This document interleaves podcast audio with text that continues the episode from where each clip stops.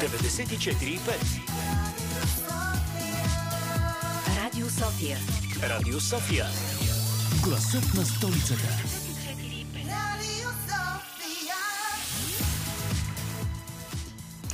Това вече е началото на късното шоу. Добър вечер и от мен. Съвсем официално в следващите три часа ще захванем и темата за футбола, само че ще погледнем по-надълбоко в психологията и на футболистите, и на футболните фенове. Тук при мен в студиото е Лилия Стефанова. Тя е психолог на футболисти. Какво всъщност се случва в техните глави ще разберем в рамките на следващия час. Преди това обаче гарантирана хубава музика тази вечер. Димитър Новачков в две роли: звукорежисьор и музикален редактор.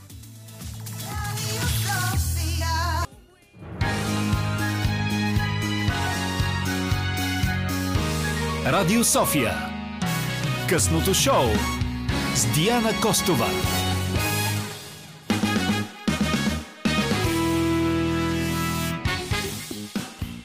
Миналата седмица ви казах, че в късното шоу във вторник вечер няма да има нищо футболно, но тази седмица промених тази концепция и тук при мен вече е Лилия Стефанова, която е психологът на футболният отбор на ЦСКА, и с нея ще си говорим за въобще какво се случва надълбоко в главите на футболистите и от друга страна какво се случва в главите на футболните фенове, защото всички сме били свидетели на така свръх емоционални футболни фенове, които имат различни прояви.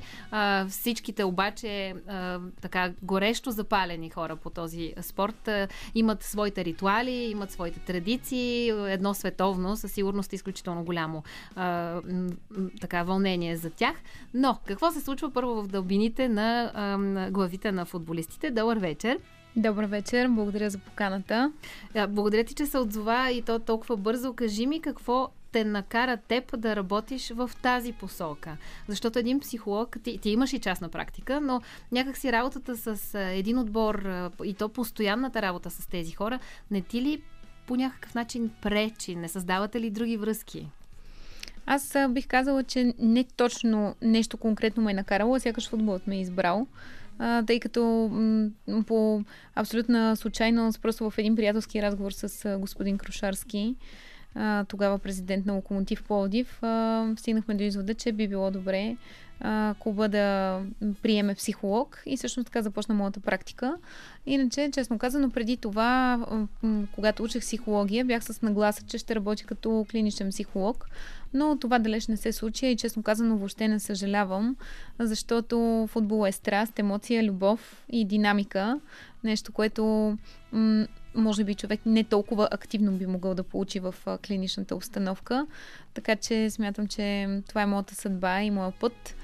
И съм изключително щастлива. Какво случва в главите на футболистите? Доста неща, бих казала. А, имат а, редица преживявания, тъй като, както вече казахме, това е един изключително динамичен и непредвидим спорт, който е съпроводен от а, много контузии, травми, а, от... А, промени от а, типа на трансфери, попадане в а, друга култура, а, треньорски смени, а, конфликти на личностно ниво в а, отбора. Така че доста неща. Добре, футболистите, аз винаги съм си представила, че са едни м- малко по... затворени, малко по-силни, ако мога така да се изразявам, мъже, които може би трудно се отпускат да споделят личните си най-дълбоки емоции. При теб успяват ли да се отпуснат? Колко време ти отнема, за да ги предразположиш да си из, излеят мъката? А, когато преминах от Локомотив Пловдив в ЦСКА хиляда деветстотин четиридесет и осем, а, идеята ни с господин Генов беше точно това, да имаме една постоянна връзка, за да може да си изградим и доверителна такава. И поради тази причина аз съм с тях на всички подготовки, лагери, пътувания, виждаме се всекидневно и това подпомага процеса, така че ако в началото някой е поставил съпротиви против факта, че не ме познава или не е наясно какво представлява терапевтичната дейност и, и, и този процес на комуникация, сега вече те са много наясно и бих казала, че нямаме никакви проблеми и това е двустранен процес. Те си споделят, но и аз си споделям с тях, защото тяхното мнение и гледна точка са ми важни и а, също така ги приемам и като авторитетите, и като, както каза, това са едни а, волеви мъже, а, които преминават през доста лишения, за да постигнат а, мечтите и целите си и честно казано аз много им се възхищавам и много ги обичам. Добре, ти си изключително красива жена. Няма, благодаря. Това няма как да не е някакъв фактор във вашите отношения. Случвало ли се някой от футболистите да проявява и не само професионален интерес към теб? Смятам, че това е позитивен фактор, тъй като ние все пак не сме много далечни по възраст, включително и по начин на живот, по разбирания, усещания, така че това подпомага нещата и разбира се, че се е случвало и аз казвам слава Богу, защото ако човек работи в изцяло мъжки колектив и никога не се е случвало, това определено ще удра по самооценката ми, така че да, разбира се, но честно казано това се случва и, и не с тях, нали, случвало се и и в частната ми практика. Случвало се и когато съм имала професионални участия по повод изнасяне на лекции, презентации, на конференции и така нататък. Така че това са нещата от живота и реално погледнато, където и да работя, вероятно е щяло да се случва. Но забавната страна е, че каквото и да се е случвало, това е първоначално. Когато вече много дълго време изкарвате заедно, аз там ходя с мъжка униформа, тъй като сега, между другото, вече ще имаме в фен магазина женска линия, която смятам, че е вдъхновена поне отчасти от мен. Аз така ще бъда новото лице на дамската линия, но до сега нямаше такава и аз съм носила мъжка униформа всеки ден. И вече в един момент това ги е накарало да гледат по съвсем друг начин. Нали? Те спират да ме гледат като жена, като обект, ставаме си приятели а, и всичко се случва с лекота. Случва ли се някой от футболистите да ти се обади в, извън, извън работна среща, извън работно време и да ти каже имам проблем, трябва ми твоята помощ? Да, случвало ми се. Аз винаги го толерирам това нещо. Те знаят, че а, по всяко едно време може да се обадят. А, при мен ням, няма понятия събота, неделя и като цяло в футбола а, смятам, че тези неща не съществуват. А, а, както и а, нали, много се забавлявам някакво да кажа, ама днес е национален празник, пък ние правилно се случи да имаме матч. Така че може да обаждат ми се по всяко време и, и това нещо а, така вече за нас е станало нормалност. Хората като че ли са свикнали да гледат на футболистите като онези спортисти, които а, виждат на екрана или пък а, на стадиона и може би по-рядко се замислят какво се случва отвъд стадиона, какво се случва дори отвъд тренировките, какви са а, техните лични емоционални състояния, а, какви са тези хора в дълбочина, извън спорта? Различни помежду си, определено бих казала стойностни хора, защото самия избор на спорт като професионално направление, както вече казахме, предполага една стабилност и сериозност, за да може човек наистина да бъде ефективен и да се развива в кариерата си. А, също бих казала доста а, положителни хора, тъй като смятам, че и това е важна част а, по пътя към професионалния спорт и високите постижения, нагласата, поддръжката на стабилна мотивация, добри хора бих казала, защото конкретно в, в нашия спорт, нали, може да има доза агресия и тя е нужна, но нищо, което а, надхвърля общоприятата такава, така че определено са м- доста добри хора. И какво друго мога да кажа? С чувство за хумор, определено а, доста се забавляваме така на груповите ни срещи, разказваме си вицове, смеем се. Като каза а, агресия, тя а, по някаква причина продължава да присъства в а, а, атмосферата на футболните мачове и сред а, феновете, което със сигурност се отразява пък и на футболистите. Видяхме последните дни а, а, няколко ситуации, които бяха провокирани, неприятни такива, а, които бяха провокирани от футболни фенове от една страна а, тук в България, от друга страна в а, Брюксел а, а, след а, мача на Мароко и а, Белгия. А, Това поведение на футболните фенове ми се иска да анализираме в следващата ни говорна част и също, също така как това поведение на футболните фенове се отразява на самите футболисти, защото понякога човек в свръхголямата си страст към а, а, своето хоби, в случая гледането на, на футболните мачове, може да навреди именно на хората, на които се възхищава. Продължаваме сега с музика, след което влизаме надълбоко в психологията на футболните фенове.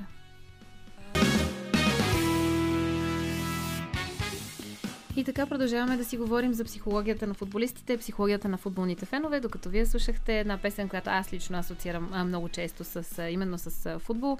А, ние тук а, с а, Лили си говорихме за поведението на футболните фенове и за това как то понякога рефлектира директно върху отбора и върху футболистите. А, случва ли ти се да водиш такава дискусия с а, футболистите за поведение на а, техни верни фенове? Те как го оценяват? А, като цяло аз съм на мнение, че а, футболните фенове са изключително важни за нашия спорт, uh-huh. тъй като а, те подкрепят отбора и създават една много специфична атмосфера на стадиона. И всеки футболист има нужда от това да бъде приветстван, а, да бъде забелязан, да бъде подкрепен, както смятам, че и всеки човек има тази uh-huh. потребност. Така че те могат да имат много положителна и много отрицателна роля. А, положителните черти, както вече казахме, нали, са в а, изразяването на единство, на принадлежност, на клубна принадлежност, на лоялност към даден клуб и така. А, сега лошите аспекти са вече така а, крайните прояви на насилие, а, на, на поведение, което не кореспондира на нормалността, на фейрплея дори. Защото все пак аз си мисля, че нашия спорт е така доста отговорен и доста нуждае се от а, честна и приятелска игра и от а, така ни правила, които да се спазват. И когато нещо надхвърля нормалността, като а, стадион на противникови отбор да бъде изпотрошен, uh-huh.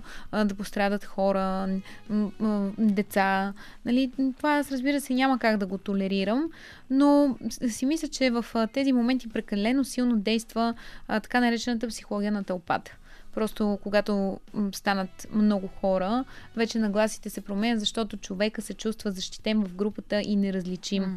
И тогава може да направи всичко. Докато ако е единица, вече отговорността става твърде голяма и тогава настъпват а, други механизми, а, които го възпират. Добре, защо не се случва, да кажем, футболистите да правят а, призиви, апели към своите фенове, да а, запазят добро, адекватно поведение а, по време на и след мача? А, аз лично съм на мнение, че това се случва по-скоро през президентите на клуба, а, през маркетинговите отдели, защото често пъти има такива призиви, а, включително и на пресконференции от старши треньори и от щабове, а, които казват, че очакват всичко да протече така в а, една по-спокойна обстановка. Но м- няма ли да има повече ефект, ако има една кампания, в която футболистите да изразят личното си мнение и личния призив към техните фенове за адекватно поведение по време и след? Със сигурност ще има ефект, със сигурност ще има ефект, тъй като, както знаем, медиите а, доста ефективно повлияват а, масовите нагласи, а в случая те са масови, защото говорим за а, големи групи от хора, разбира се, когато говорим за отбори с голяма агитка, сега за по-малките отбори, където е по-малко агитката, си мисля, че там чак такива крайности не настъпват, но всичко е възможно.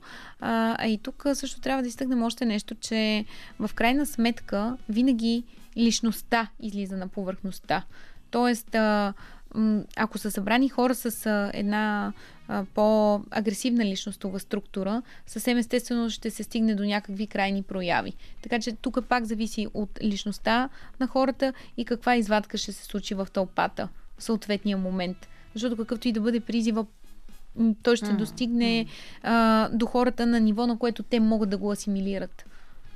Според теб, каква е, може би, кое е разковничето, основния стимул, който събужда агресията в, в тези хора или пък който не им позволява да парират тази агресия?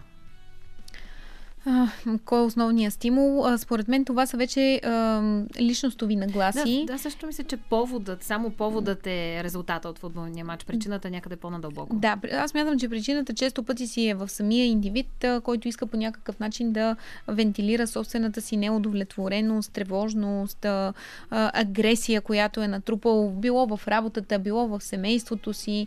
И просто това е удобен момент да се случи. Разбира се, някакси хората като цяло, когато са, както вече казахме, повече на брой, имат тази склонност да изпаднат в крайности по различни така направления. В случая спорт, същото може да се случи за политика, mm-hmm. същото може да се случи за сексуална ориентация. това е а, просто така а, тема, която събужда а, всичко това, което е дълбоко вкоренено в нас. Като възпитание, ценности, наблюдения, които сме имали през живота си.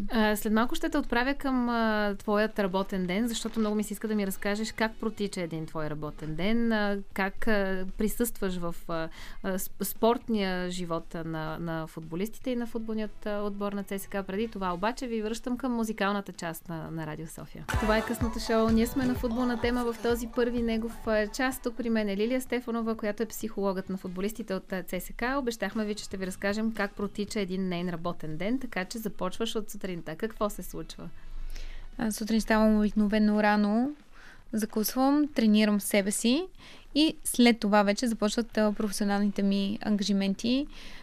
Денят ми като цяло е съобразен първоначално с клуба, кога са тренировките и кога ще бъдат моите ангажименти с момчетата. Времето ми за работа с тях е в времето за подготовка преди тренировката, като всеки ден работя съответно с първия, втори или третият ни отбор и всичко това се съгласува с съответно щабовете на трите отбора и старши треньора, като взимаме така съвместно решение или ако някой е проявил желание, или ако има някаква конкретна ситуация, с кого да се види и какво да правим.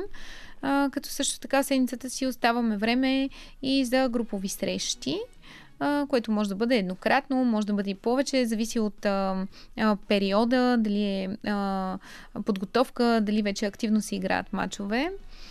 А, и вече след а, като приключа с тях, а, започват а, последващите ми ангажименти в частният ми кабинет, които обикновено завършват късничко, към осем. А, Бих казала, че дните ми са динамични. Почти няма ден, в който да работя по-малко от дванайсет часа.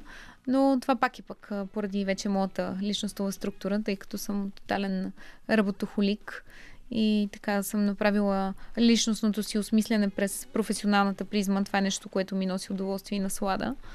И да, другото е спорта, който много обичам и общо взето цял живот, макар и непрофесионално, тренирам. Казваш, че цял живот тренираш. Футбола каква част от живота ти беше допреди да станеш психолог на футболният отбор на ЦСКА? Не е присъствал като цяло. Гледала съм футбол, интересувала съм се, но а, доста далече от начина, по който гледам на него сега. А, тъй като в годините работа с футболисти а, първо промених а, като цяло нагласите си към този спорт, защото, както знаем, той а, често пъти е стигматизиран и какви ли не неща не се говорят за футболистите. Пък mm-hmm. всъщност аз ги виждам в а, другата крайност, а, като така хора, лишаващи себе си с цената на успеха, амбициозни, дейни. Така че промених отношението си в тази посока. А, научих доста повече неща спортно-технически. А, мога да гледам а, вече по-критично на всяка една ситуация, защото често пъти хората виждат резултата и съдят по това. А пък а, вече в а, така по-професионалната призма не е само резултата, има и други показатели, като цяло как са играли момчетата, а, какво са показали в самата игра като спортно-технически качества и така. А, говорихме си малко по-рано с теб за проявата на агресия. Как а, се реагира вътре в а, отбора, когато се случи все пак а, и някаква такава междуличностна разправа? Ами как се реагира? Първо търсиме причината, какво в крайна сметка толкова много е подразнило някой.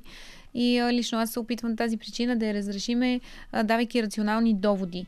Има ли такива или не? Защото, а, както знаем, хората често пъти а, реагират а, афективно и м- може да няма причина да се стига до такава агресия, но в крайна сметка се стига.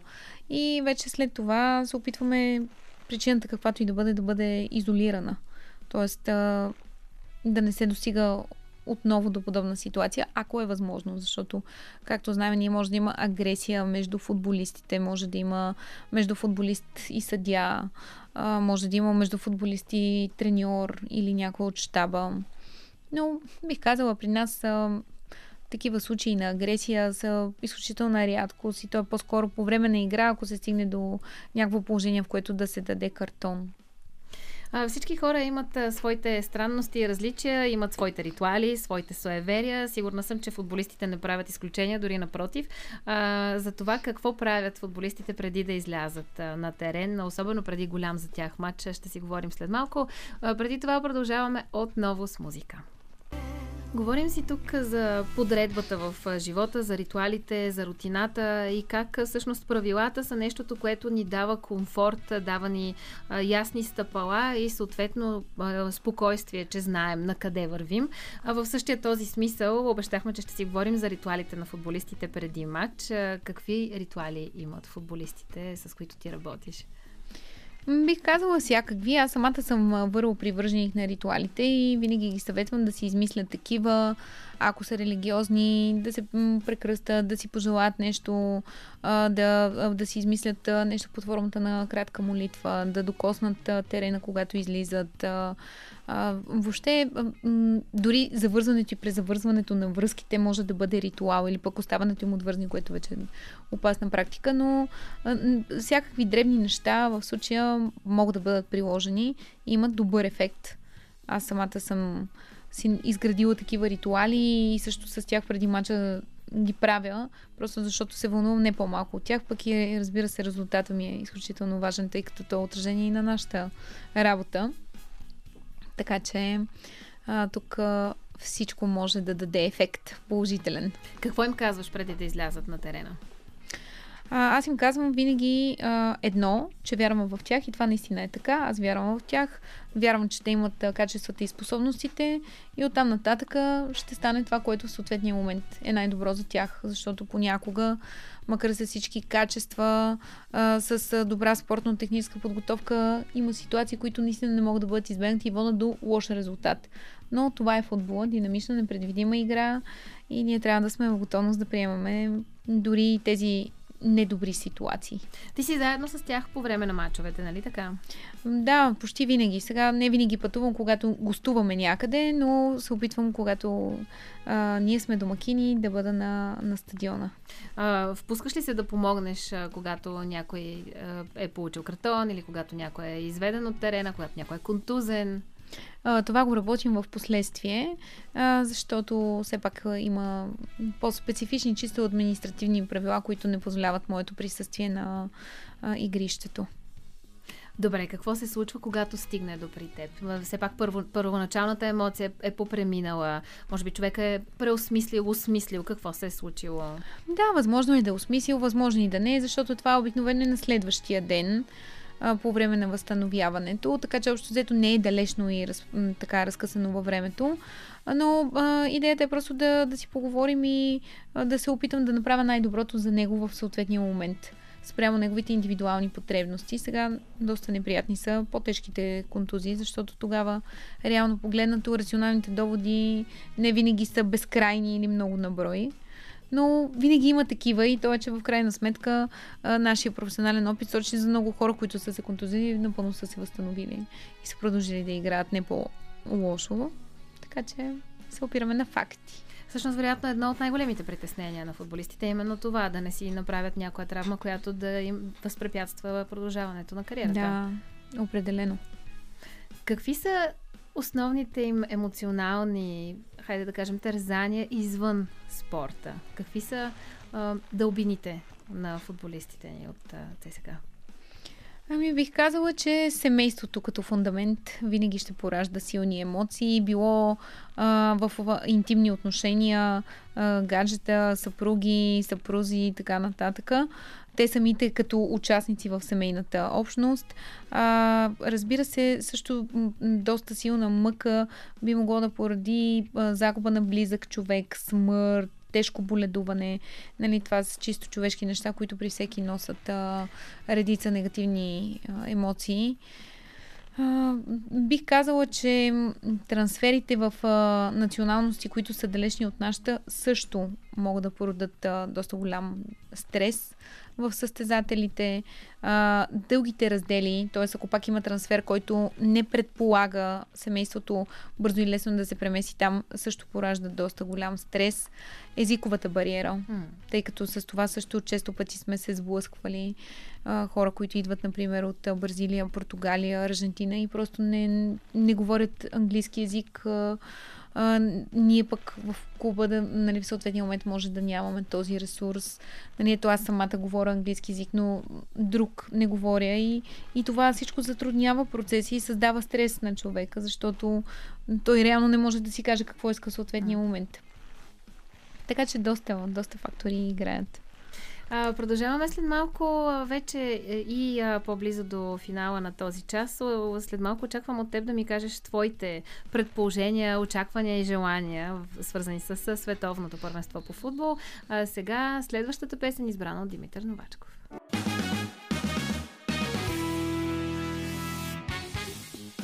И така, малко преди финала на този час се разбрахме, че с психологът на футболния отбор на ЦСКА Лилия Стефанова ще си поговорим и за световното първенство по футбол. Какви са твоите очаквания, желания? Ти включваш ли се в някакви предположения за това кой ще бъде победител?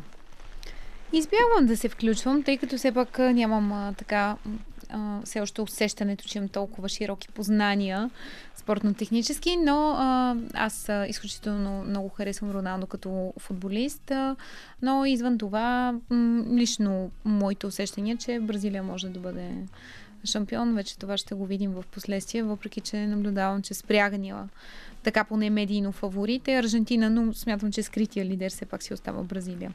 Какъв съвет би могла ти да дадеш въобще на футболистите в България, както пък и на националния ни отбор? Да следват безотказно мечтите си, защото а, за мен пътя към успеха е точно в а, нежеланието на човек да се отказва.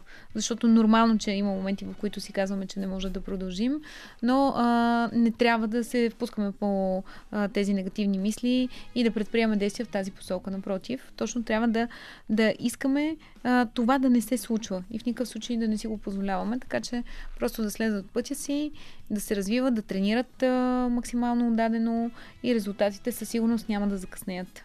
Всъщност това е едно послание, което е абсолютно приложимо за всеки един човек, без значение каква е професионалната му ориентация. Да, така е. Много ти благодаря, Лили, че ми отдели този час, за да ни потопиш в света на психологията на футбола, на футболистите и на футболните фенове.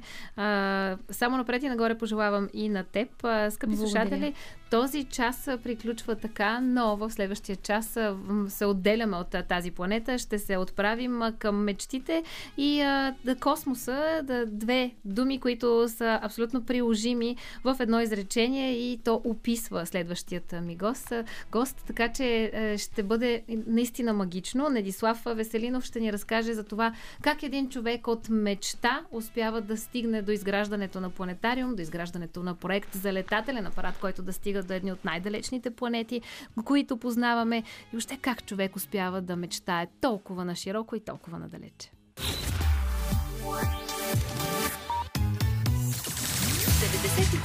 деветдесет и четири и пет Радио София. Радио София. Гласът на столицата.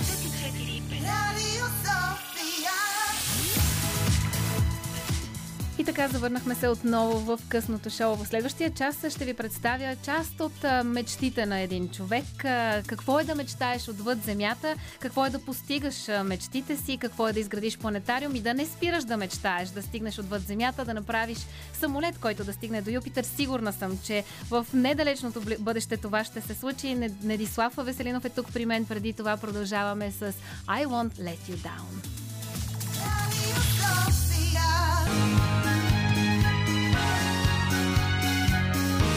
Радио София.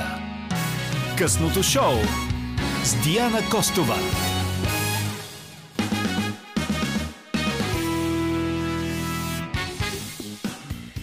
Хайде сега отново да уточним, че късното шоу, колкото и да ми е хубаво да чувам, че е с Диана Костова, то далеч не е само с нея. Тази вечер от другата страна на стъклото е Димитър Новачков, който има леко раздвоение на личността, тъй като влиза в ролята и на звукорежисьор, и на музикален редактор.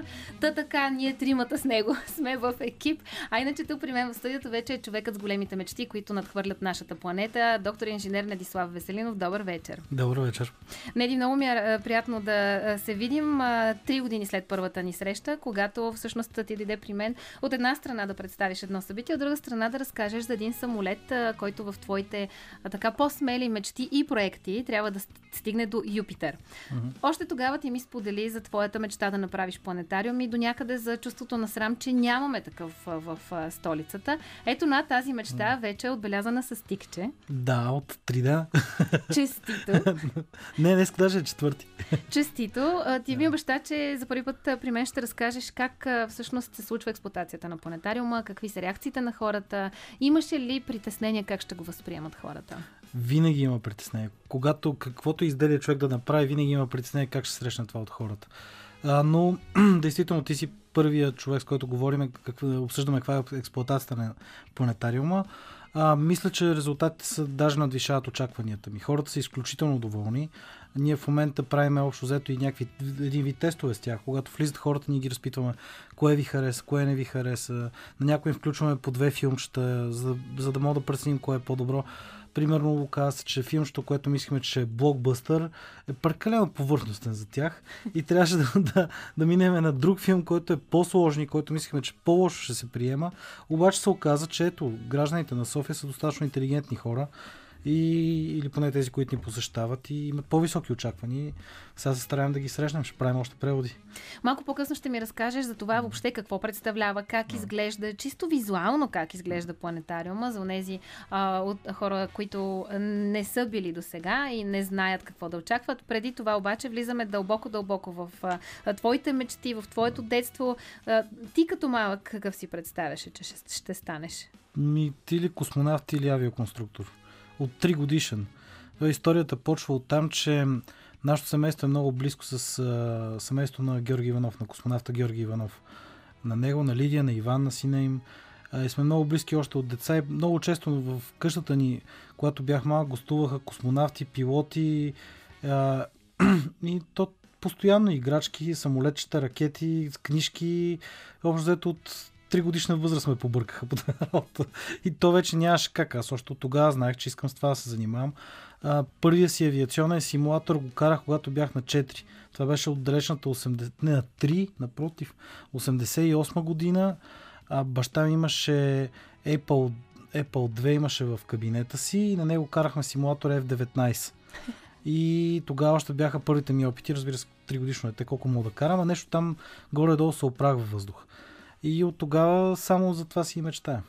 Сега само да кажа за нашите слушатели, които изпитват из- известно съмнение за това е ли възможно тригодишно дете да управлява симулатор.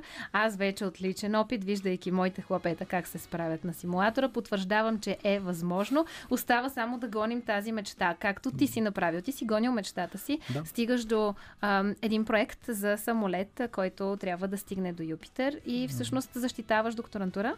Да, темата на, на дисертацията ми е полет на летателни апарати в атмосферите на планетите от Слънчевата система.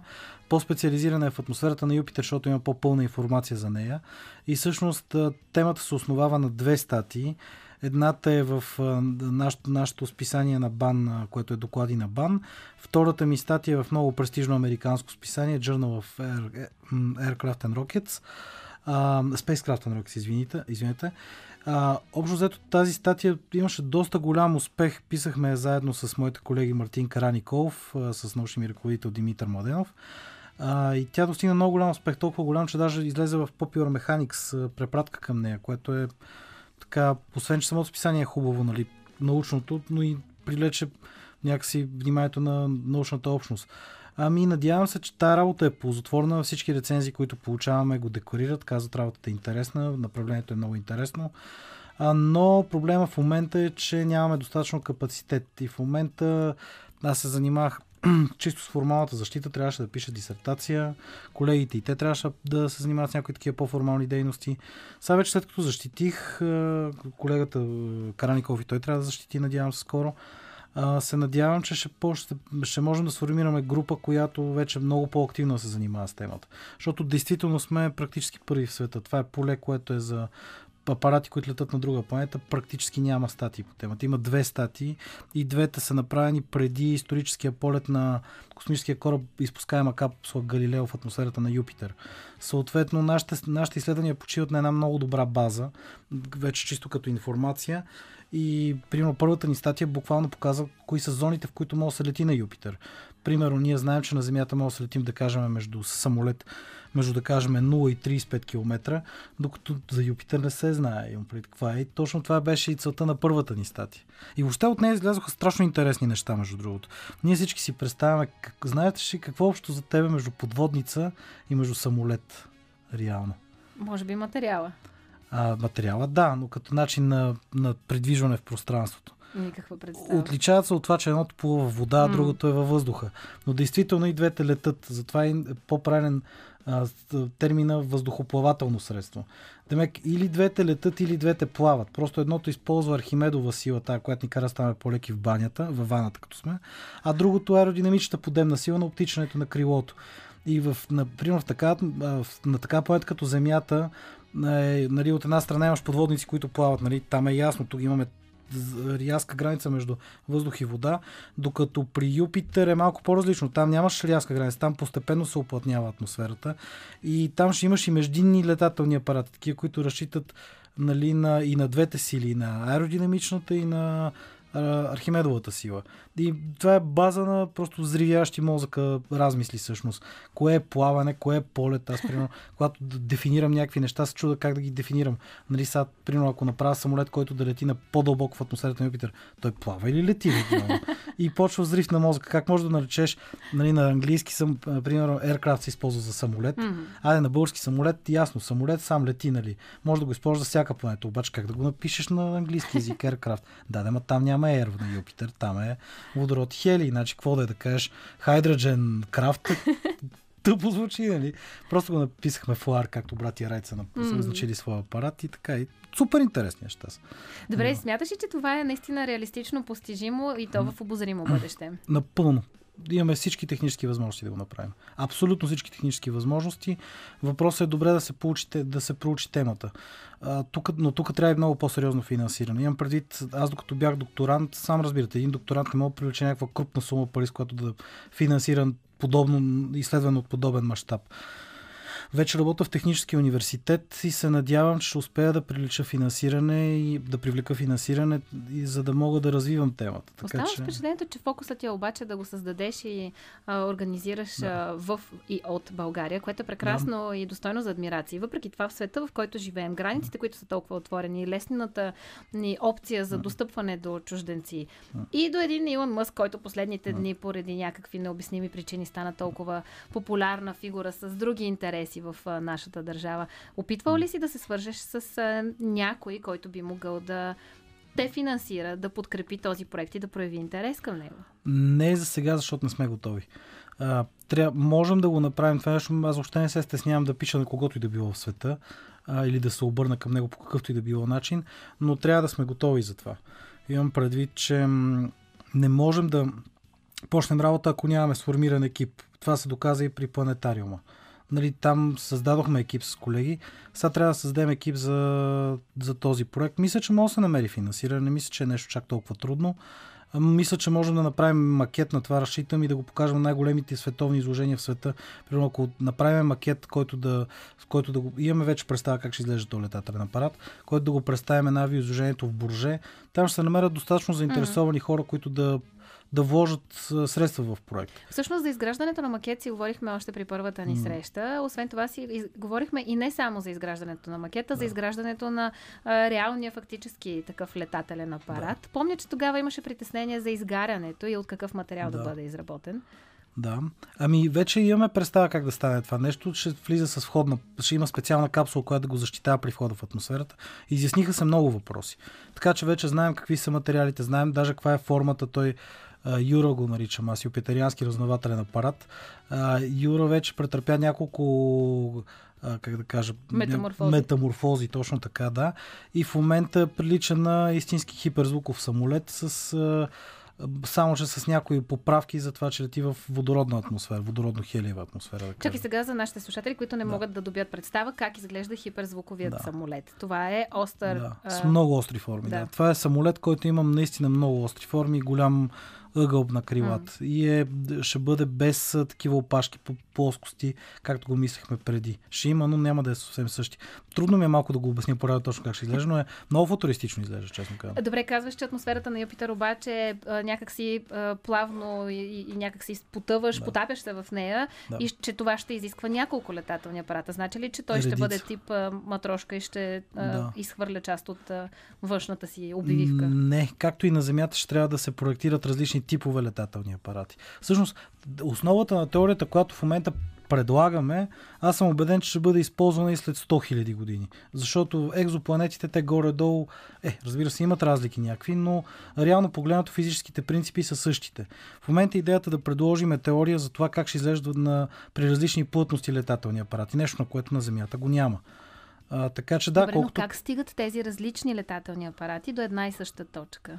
Трябва да бъдат закарани с космически кораб и да бъдат спуснати и защитени от, от спускаема капсула. Защото ако направим самия летателен апарат сам да се защитава от топлината при входа в атмосферата, тогава той, стигайки вече в нацелевата височина за полет, реално той ще носи себе си допълнителна маса от защитни елементи, термозащитни елементи.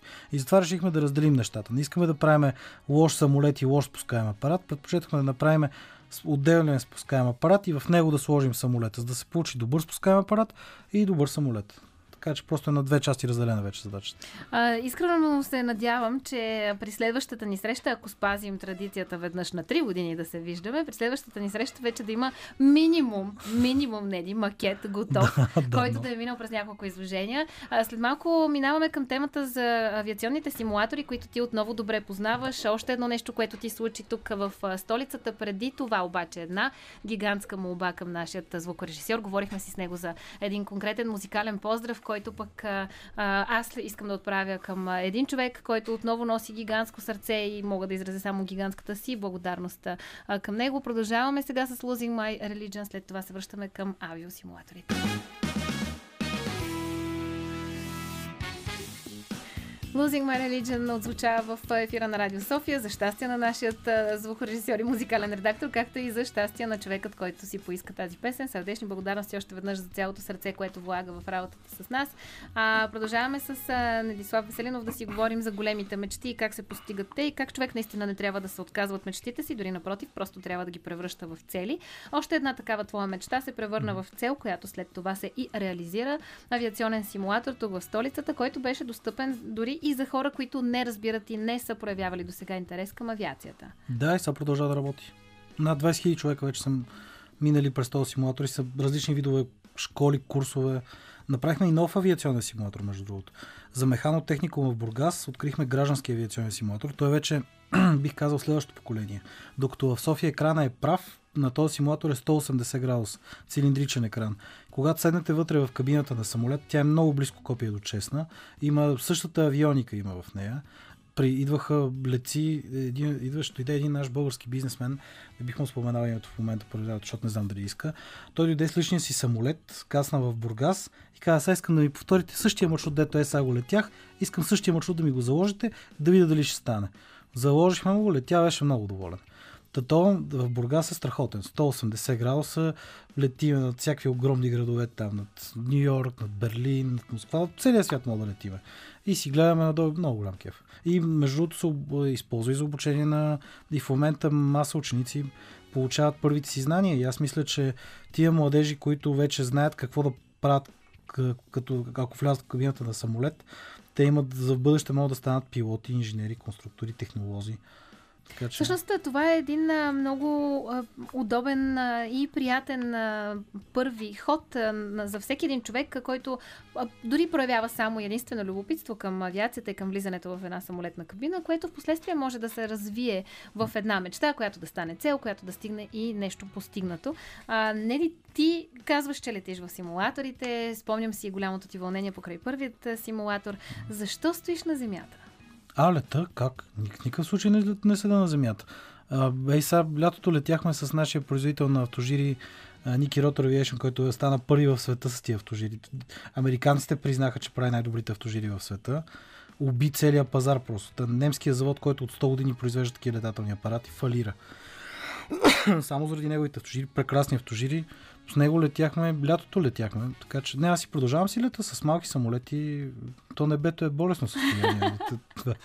Потвърждавам, абсолютно потвърждавам, че това е болесно състояние и е диагноза за цял живот. Да. Това да имаш кирос, киросин, киросин в кръвта. В кръвта твой, да. Ти, твоето семейство, и мъжът ти, и баща ти са хора с киросин в кръвта. Абсолютно е вярно. А, сега те отправям вече към... А, добре, няма да вървим още към планетариума, защото се сетих за още една друга мисъл, mm. която се зароди отново, когато започна да работиш с симулатора тук в София. Наш колега, звукорежисьор, дойде при теб в симулатора. Изключително впечатление. От тогава те чопли по-мъничко, по-мъничко за един симулатор за Формула едно. Да, не мога да стигна. Това е пети отдавна. Отдавна иска да направя симулатор за Формула едно. Не сме стигнали. Целият ми колектив, между другото, много иска. Той Пети успя да запали целият колектив, нали, Яни, Апи също. Аре бе, кога ще направим симулатор на Формула едно? Чета, чакайте, завършим планетариума първо и без това, и без а, това е тежко. Сега го завършим, но трябва малко да, трябва да, малко да закрепиме финансово ситуация, защото, защото конструкторското бюро през цялото време е изправено пред фалита. Нали? Ние сме, още така доближаваме нулата и се случва някакво чудо. Даже се шегуваме, че нашата фирма, нали, нашето конструкторско бюро го управлява всъщност директно Бог, защото друго логично обяснение как още съществува не може да има. Нали? Така че... Ама добре, ето сега. Случихте планетариума, да. Предлагам директно до да. Него да. Един втори купол с симулатор за Формула едно, специално да. За Петър Пейко. За Петър трябва да направим. Между другото, да, те момчета отдавна са навити. Може, между другото, да направим един за Формула едно. Ами ето. Така че, да, да. Казано, обещано. Да, да. Не мога да обещая точно в какви времеви рамки ще стане, но ще се постараем. Между другото, проучили сме каква апаратура да вземем. Така, преди стигането да сме... до Юпитер. Да, да, да. И сега се надявам, че имаме повече възможности. Вече колектива ни е по-голям. Ние почнахме две момчета, сега вече сме и сега ще станем осем буквално, така че постепенно се увеличават. Всъщност колектива е една mm. тема, която ще засегнем малко по-надълбоко и в следващия mm. час, защото колектив първо трудно се а, сглобява, mm. второ трудно се поддържа. Естествено, че във всеки един колектив има и дрезги, има и неразбирателства, yeah. но тогава, когато всички имат една и съща мисъл и гледат mm. в една и съща посока, много по-лесно се постигат целите. Ти каза, че в началото си имал спънки с колектива, когато си започнал да изграждаш планетариума. Ами да, бяхме само двама човека в началото, но някакси много хубаво се стекоха нещата. Първо към нас се присъединиха изключително талантливи млади хора. Примерно Апостол, нашия оперативен директор, беше на шестнайсет години. Аз му казах, апи, аз човек бакил не разбирам от счетоводство и от такива неща, от бизнес и такова. И той каза, спокойно, аз съм се начел на шестнайсет години, хлапе, разбирате ли? Аз съм се начел, сега ще поема всичко. И някакси ти доверяваш ли ми се? Викам и добре, дай да пробваме, нали? Честно казвам, не очаквах, че нещо ще стане.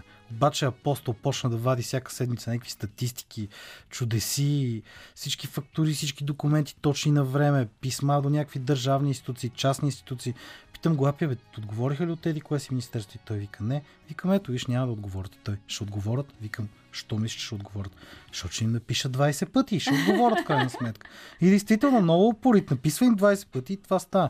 Имам пред, за мен той е страшен авторитет. Аз много често се шегувам, че апи не го заменям и за пет академика точно заради това, защото просто проявява такива невероятни качества, че няма къде повече. Тогава, когато да. човек е целеустремен и вярва да, да. в посоката, която си е намислил и начертал, да. а, почти няма невъзможни цели. Да, не, знаете ли, ние в България много често се оплакваме тук от държавата, това, държавата, онова. Чакаме, ние сме държавата. Uh-huh. Имам преди, фащаме си и го правим. Искам да ви кажа, че даже в България относително лесно се намират инвеститори и хора, които, даже някакви фондове, които могат да помогнат. Относително лесно. Вие си представете, ако живеете в Щатите, примерно, в някаква голяма държава. Да, там има повече организации, обаче там са триста милиона души. Конкуренцията ви ще е жестока. Mm, mm. И хората успяват да го правят това. Имам преди, да, нали, там милиарди се въртат и така нататък. Но тия хора, които въртат милиарди, те също са почвали от едни да, доста по-скромни средства. И, и са били нам подложени под много по-голям стрес, отколкото сме подложени ние тук. Наистина не можем да съберем такъв огромен капитал. Но въпреки, че не, и това е спорен момент, защото има и в Европа, може да се намери капитал за много неща. Пак се връщаме към цел. Ако имаш мечта, която искаш да превърнеш в да. реалност, я поставяш в позицията на да. цел и просто се фиксираш, слагаш долото и mm-hmm. се насочваш към тази цел. Единственото нещо, което мога ви провали, е да се откажете. Абсолютно просто колкото и да е сложно, отделяйте време. А, много хора се отказват, защото не искат да излизат от зоната си на комфорт. Mm-hmm. Отделяйте време и следете целта си. Това е. Имам предвид, на мен не ми беше лесно да напусна международна компания с много хубава заплата на, великолепен, на великолепна позиция и да отида докторант в университета. Нали? Разбирате разликата в финансирането, каква е. Трудно с такова, но се оправих. Имам предвид, същото, през същите трудности минаха и колегите ми. Яни на двайсет и четири години прино се върна от Москва. Великолепен специалист. Той може да започне навсякъде, където поиска. Просто навсякъде. Не, момчето седи и работи. Даже половин година работи въобще без пари, за да може да, да, се, да, да, да стане тая цел. Сега горе-долу връзваме някакви заплати, колкото да... И може би още едно правило, тъй като почти със сигурност няма да се получи от първия път. Да. В никакъв случай не се отказвате тогава, когато не се получи. Дори напротив, би следвало това да ви мотивира още повече. Да, това е едно от другото нещо. И третото нещо е да слагат все пак реалистични цели. Ако искате да привлечете там двеста хиляди да направите нещо си, първо трябва да докажете на околните, че вие може да правите подобни неща. Ние затова почнахме с симулатор. Първият симулатор е далеч по-скромен, въпреки че пак изяда едно петнайсет-двайсет хиляди лева. Но ето ние доказахме, ето ние можем да го правим. И хората ни повярваха, да, да, те могат да всъщност, го направят. Всъщност първият симулатор не беше ли сглобяван някъде... В един гараж? Да. Да, в един гараж от Княжево беше сглобен. Реално в гараж. Да. Така че на, за, част от заварките ги правихме на улицата. Просто исках да кажа, че големите да. неща, големите идеи никак не рядко започват своя живот от един гараж на една група много а, ентусиазирани хора. А, продължаваме сега с а, между две луни Белослава, защото Неди със сигурност е между повече от две луни във всичките си мечти. И така, между две луни или дори повече е света на Недислав. А, човек, който обаче не се отказва да гони мечтите си и със сигурност ги поставя в а, образ на цели. Неди, стигнахме до планетариума. Mm-hmm. Как изглежда планетариума? Планетариума е с пет метров купол, съжалявам, само толкова с финансиране можахме да намерим. Да, шести метър щеше да дойде вече абсолютно не хапка, която можем да постигнем, поне на този етап. пет метра обаче пък се получи много уютен. Сега питам хората как им харесва. Те казват, че им харесва, защото е уютен. Точно уютен им харесва. Реално вътре се чувствате като в космическа капсула. Купола наклон по двайсет и пет градуса по няколко причини. Едната е за да могат хората, цялото им зрително поле да е, без да си накланят главата, да е заето от космическите картини. Второто е, че действително се чувстват като в космическа капсула, заради този ефект. Третото е това, че вътре да създава... специално търсихме и смятахме един ефект, който се нарича реверберация. Звука вътре е уникален. Всички като влязат им прави впечатление великолепния звук. Акустиката всъщност цялата. И е много уютен и приятен. Намира се в топлоцентралата, в центъра на София, до НДК. Така че колективът на топлоцентралата с цялото сърце ни помага. Начало с Веско Димов, директор, който е просто прекрасен български режисьор с множество постановки. Аз самия бях седан, като прочетох си ви-то. Биографията в интернет. Просто великолепен човек. И... петнайсет човека, много интересни шоута, дигитално, ярко, красиво. Хората се радват, като излизат. Благодарят ни общо взето. Каква е следващата ти цел? Искаме да създадем марсиариум. Това ни е новия луто мора, няма как се казва. Чакайте три години по-късно, марсиариум в столицата. Да, интересното е, ние развихме една интересна система, по която да финансираме подобен тип откачени проекти. Реално в момента инфлацията ни яде парите. Ако седат в банки, на инфлацията просто ги изяжда и, и съответно и банкови такси и такива работи. Ние предлагаме на наши колеги, партньори, които ни познават, да вложат инвестиции, освен фондовете, кои, от, от които също използваме, можем, могат да ни помогнат. А, и това частно финансиране. Искаме да направим копия на, на повърхността на Марс, на Земята, заедно с марсианска база. Когато хората идват, ще ги обличаме в скафандри, ще имаме, и вече търсиме и сме намерили някои съветници, учени от целия свят при това, които да направим максимално реалист, близко в условията на Земята копия на Марс. Хората да бъдат, да ги обличаме в скафандри, да ходят, да поправят марсоходи, да пускат антени към Земята, да си говорят с Земята в, и при това да си в реалистичните условия. Съответно сигнала пътува там двайсет минути в едната страна, двайсет минути в другата, така че кажеш здрасти, четирийсет минути отиват здрасти, да ти кажат, после питаш как сте, четирийсет минути връщат и какво, какво повторете, моля. не съм се имал да си представите какво е общуването. Искаме да създадем такова копие. Има едно такова нещо в пустинята Аризона в Щатите. Той е полигон на НАСА. Смятаме да направим такъв полигон в България с специалисти от Европейската космическа агенция. Защо не да го включим в инструментариума на Европейската космическа агенция за подготовка на на пилоти, на, на, на, също, на космонавти, които ще отидат на, Луна, на Марс всъщност. И е, реално мисля, че подобно изделие може да мотивира който и да стигне пръв до Марс да вземе и европейски космонавти. Ако тия космонавти се обучават в София, това за нас ще, или в, някъде около София ще е супер. Така че това ни е следващата такава откачена идея. Надявам се, ще реализираме. Както казах, три години по-късно, ако следваме модела, който сме започнали с теб, очаквам това да е реализирано. Изключително вдъхновяващо е, Нели, когато се срещне с човек, който е толкова мотивиран и толкова силно вярва в мисиите, които си поставя. Тъй като следващата тема в предаването в следващия час ще бъде малко по, може би, женска или поне женски ориентирана, тъй като ще бъдем две жени в студиото. Как да работим с хора, които не харесваме. Връщам те на темата за колектива. Ти как работиш с хора, които не харесваш? Моя колектив е великолепен. Всички може да се караме от време на време, се фащаме за гушите, но въпреки всичко знаем си положителните качества, така че всички в колектива са великолепни. Случва се да работим с външни партньори, които не харесваме, подчертано не харесваме. Търпение, а особено ако са важни партньори, търпение и внимание към човек. В крайна сметка, когато човек отделя внимание към нещо, се учи да го прави, независимо какво е то. Търпение и внимание, и това е. Ако сложим една основа, че човек не трябва да спира да мечтае, м? Какви са трите ти съвета за това как да постигнем мечтите си? А, следвате ги неотлъчно, търсите всякакви варианти, по цял ден мислите за това, само за... не, не само за това, и за други неща мислите, но много мислите за това и търсите възможности. Не се отказвате. Главното е не се отказвайте. Не се отказвайте. И излезте от зоната на комфорта. Това също е много важен съвет. За да постигнете някаква цел, ще ви се наложи да излезете от зоната на комфорт и да, и да изтърпите известни решения. И правете всичко с ум. Имайте предвид, че много хора живеят в съвременния свят с някакви приказки. Ние си мислим, че сме възрастни хора, а всъщност живеем в малко по-сложни приказки от тия деца ни ги чели, като сме били деца. Реално, тия са добри, ония са лоши и ние живеем в такива формати. Понякога гледаш нещо, че всъщност е супер добро ти изглежда, а отдолу има нещо коварно, което те дебне. И много хора попадат в тия капани. Много мислете къде точно са капаните. Но не, не се концентрирайте само точно на тях. Да кажа, да, не, не позволявайте на тези мисли да ви кажат, това няма да стане. Mm. Просто... И интересното е, че Бог помага. Когато правите нещо за добра цел, Бог помага. Ние даже вече се научихме нашия колектив да разчита на този късмет. Ние знаем, примерно, имало направо моменти, в които и сега това, нали знаеш, и Бог като ни подбутне малко, и то действително става подбутване. Бог обича хубавите неща. Всъщност, мисля си, че всяко едно нещо, за което си кажете, няма как да стане. Ако бъде трансформирано в как да стане, да, то абсолютно неизбежно ще стане. Да, стига да не допускате глупост. Повечето от хората се провалят от чиста глупост. Включително и ние като направим, имаме грешки, които си ги знаем, няма ги каме на публиката. И някой като ги забрежим и как, що сте го направи така? Еми от глупост. Всъщност обаче грешките са най-добрите ни уроци, така че не се страхувайте да правите грешки. Единственото нещо, което не трябва да правим е да се отказваме. Неди, изключително ти благодаря за вдъхновяващия разговор, скъпи слушатели. Okay. Оставям ви сега в ръцете на Димитър Новачков. Следва да чуем Туда Муленбек. Няма по-хубав финал на този час. Следващия час си говорим за това как да работим с хора, които не харесваме.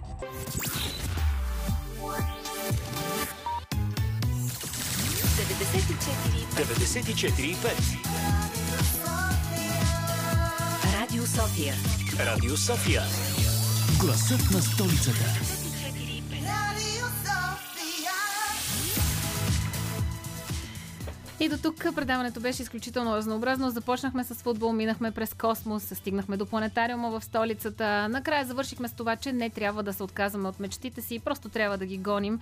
А сега минаваме към една тема, която аз нарекох женска, макар да не е изобщо стриктно и само единствено женска. Как да работим с хора, които не харесваме. Тук ще влезем в дискусия с Димана Марчева, която добре познавате като Дия.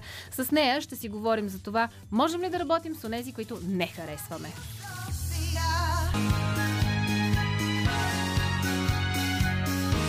Радио София.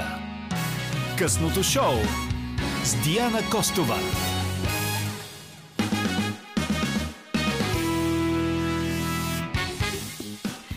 влязохме в третия част на късното шоу, който обичайно е малко по-женски във вторник вечер, обичайно е малко по-пиперлив, пикантен. В случая ще бъде а, дискусия между две жени за това как да работим с хора, които не харесваме. Тук при мен е едно доста огнено момиче, което според мен не би могло да се опише с изключително търпение. Не знам, мога да питам приятеля малко по-късно, ако не, не реши да ме набие заради неудобния въпрос. Дия, добър вечер! Добър вечер! А, колега, как работим с хора, които не харесваме? Трудно в повечето случаи. Поне аз така си мисля, въпреки че по някой път можем да имаме такова едно огромно търпение, което не знаем откъде ще ни дойде, но в следващите минути вероятно ще разберем, ще дадем съвети. Така че, според мен, доста трудно, но, но, ако все пак си помислим за бъдещето в въпросната фирма, би могло да си харесваме някой от фирмата и така да се настроим на по-позитивна вълна, за да може останалите хора да не ни се струват толкова неприятни. Първия вариант. Втория вариант... А... Сега ще го доизмисля за малко. Аз да се връщам към а, някои от основните акценти, които сложихме в а, предишният разговор, тъй като там в крайна сметка стигнахме до извода, че а, първо, човек не трябва да спира да мечта, и второ, е добре мечтите си да се опитва да ги превръща в а, цели. Тогава, когато има цел, значи, че има ясна посока, в която да се е отправил, и много по-лесно би преминавал през а, трънливи храсти, спънки, спирки, камъчета, трамвай, тролей, големи сгради, метеорити и други проблеми, които срещаш по пътя си към целта, защото все пак имаш ясна посока, в която си се отправил. В този смисъл, ако гоним кариерно развитие или пък много искаме тази работа, може би по-лесно бихме се научили да проявяваме търпение към колегите, които не харесваме. Да, и ако тази работа също така ни е мечта, ако го обърнем в тази посока. То така, реално, то не е работа, нали? Защото да. се казва, че всъщност това, което обичаш, означава, че ти няма да имаш абсолютно нито един работен ден през живота ти. Така че това ще са просто някакви си малки камъчета там по пътя към а, въпрос, сбъдването на мечтата. А, само, че по някой път тези хора страшно много ти пречат. Какво mm-hmm. правим обаче в този момент, когато толкова много ти пречат тези хора и ти си в безизходица? Да, ти много искаш да стигнеш до тази въпросна цел, много искаш да постигнеш някакви успехи в кариерата, но какво правим, ако тези хора те спъват постоянно, постоянно, постоянно, целенасочено, да. Ти продължаваш ли да искаш да бъдеш а, а, част от този път и да го извървиш целия до, до самия му край, или пък вече започваш да си задаваш въпроси, аз изобщо за какво го правя, правя това и дали го правя в правилната фирма? Връщам се към първия част на късното шоу, когато тук при мен беше психологът а, а, Лилия Стефанова, и а, тя каза нещо много а, вярно за нея, в което аз намерих себе си. Тя каза, че е изключителен а, а, така кариерист, много обича работата си, работохолик, а, и съответно открива себе си, опознава себе си и, и, и се чувства най-комфортно в себе си през призмата на работата си. Ето, в един такъв смисъл, най-вероятно тези хора, които са някакви камъчета по пътя ти, спънки и трънчета, най-вероятно по-скоро те мотивират дори допълнително да постигаш целта си. Какво беше? Каквото не ме убиваме, прави по-силен. И днес видях едно още по-силно. Каквото не ме убиваме, прави поет. Ето, ето, също добър вариант. Друго нещо, което си говорихме пък а, с а, Недислав, е, че в крайна сметка, особено в големите корпорации, естествено там, където има повече хора, потенциално е а, предразположено мястото и за повече интриги, повече междуличностни конфликти, но обикновено в тези големите корпорации, в които има едни сърдити хора, които не обичат да си вършат работата и го приемат като просто нещо, което правят от девет до пет за едни пари, от които те не са щастливи и като цяло в, в края на деня са крайно недоволни от бития и житието си. Тогава, когато си обкраден от повече такива хора, просто си придърпваш останалите единички, тези електрончета, които се лутат някъде в това сърдито пространство, и изглобявате Волтрон. Аз съм напълно съгласна с това, да. Обаче повечето от тези... Сега, не е вярно това, което ще кажа. Връщам си думите назад веднага, защото някъде в а, твоите разсъждения по темата се сетих за а, тези винаги недоволни жени като нас, които обикновено... Да си признаем честно, мили слушатели, искам да ви кажа, че винаги, почти, жените правят интригите. Което си е така, така си е. Изобщо не трябва да спорим по тази тема. Аз съм жена, ти си жена, но това е факт. И когато няколко жени се съберат на едно място и а, се обединят срещу злото, а именно друга жена, тогава става много-много страшно, според мен. Абсолютно съм съгласна. И тогава обаче, ако ти се обединиш пък с мъжете, които за теб са по-добрата страна, и хубавата, светлата страна, така на монетата, какво става? Те още повече се обединяват срещу теб. Да. И, и, и, как? Не знам, розови очила, капаци... бронежилетка. Някакви такива неща, да, или поне да се радваш, че имаш мъжко, мъжкото внимание, ако си жена. И ако си мъж, обратното, въпреки че те мъжете не правят чак толкова интриги, според мен. Аз сега съгласна съм, че жените определено са по-големи интриганти. В, така, не обичам да слагам общ знаменател, но хайде, ако се налага да слагаме общ знаменател. Но в същото време мъжете пък много лесно се поддават на такива интриги. Тъй като мъжете са малко по- целеустремени, мъжете обичат да хванат едно нещо и да го свършат от край до край, не обичат да се разпиляват в петнайсет неща, които да правят, както предпочитат да правят да. дамите. И съответно, като чуят една информация, доста по-често и по-лесно биха я приели за чиста монета. По принцип, да. Доста по-лесно наистина биха я приели за чиста монета и смятам, че да, това, което ти каза, че може би по-лесно се манипулират. Да. До една степен. Не точно пък... така формулирах изречението. Добре, но аз го формулирах по-хард. Съжалявам, за което, нали, е късно шоу. Мога да си позволя разни неща. А, но пък има някои мъже, които доста така устойчиво се справят с а, ситуацията. Така че мисля, че има някои, които доста си държат. Познавам няколко такива, няма да ги назовавам, защото пък ако има други, ще ми се разсърдят в момента. А, но пък... Абе, според мен, мъжката част прави нещата да, са, да изглеждат малко по-поносими. Да, абсолютно съм съгласна. Да. Някакси мъжката част прави нещата да работят. Има. Да, и има равновесие също така, което е много важно. Все някой в екип от жени трябва да цява някакъв баланс, равновесие. Представиш ли си обаче... Представиш ли си обаче, ето нашия Димитър Новачков, който се чуди къде е балансът в момента. Той иска да си тръгне според мен. Един мъж в женски, изцяло обграден от женски колектив. Как оцелява? Ами това е разговор по женски, включване разни дни от месеца. А, също така какво да облечем а, всеки ден, какво трябва да се сготви да. вкъщи и така. Кошмар, кошмар и кошмар. До тук. Кошмар, така, кошмар да. и кошмар. Ако пък не му харесват някаква част от жените. Или пък има и другия вариант. Ето аз много пъти съм го казвала. Винаги съм искала да разбера, понеже аз съм, винаги съм учила с много-много хора, от които деветдесет и девет процента са жени. Какво е да си заобиколен от мъже? Някакси по-лесно ли е? В работата дали е по-лесно, защото и в момента не съм точно така. О, веднага мога да ти е? кажа, аз пък винаги съм се опитвала да се а, заобикалям с мъже, защото с мъже работя много по-добре, много по-логично. А, виждаш ли? Работата се свършва много по-бързо и по-адекватно. Освен това, няма какво да си кривя душата. Една жена в мъжки колектив някак си по-лесно постига целите си, ясно по какви причини и с какви методи. Нали? Ами аз мисля, че изчерпахме темата. Благодаря ти. Добре, обаче тази тема всъщност по предложение на Дия трябваше да ескалира с как работим с бившо гадже, например. О, да. Така че продължаваме след малко, преди това се отправяме към следващата песен.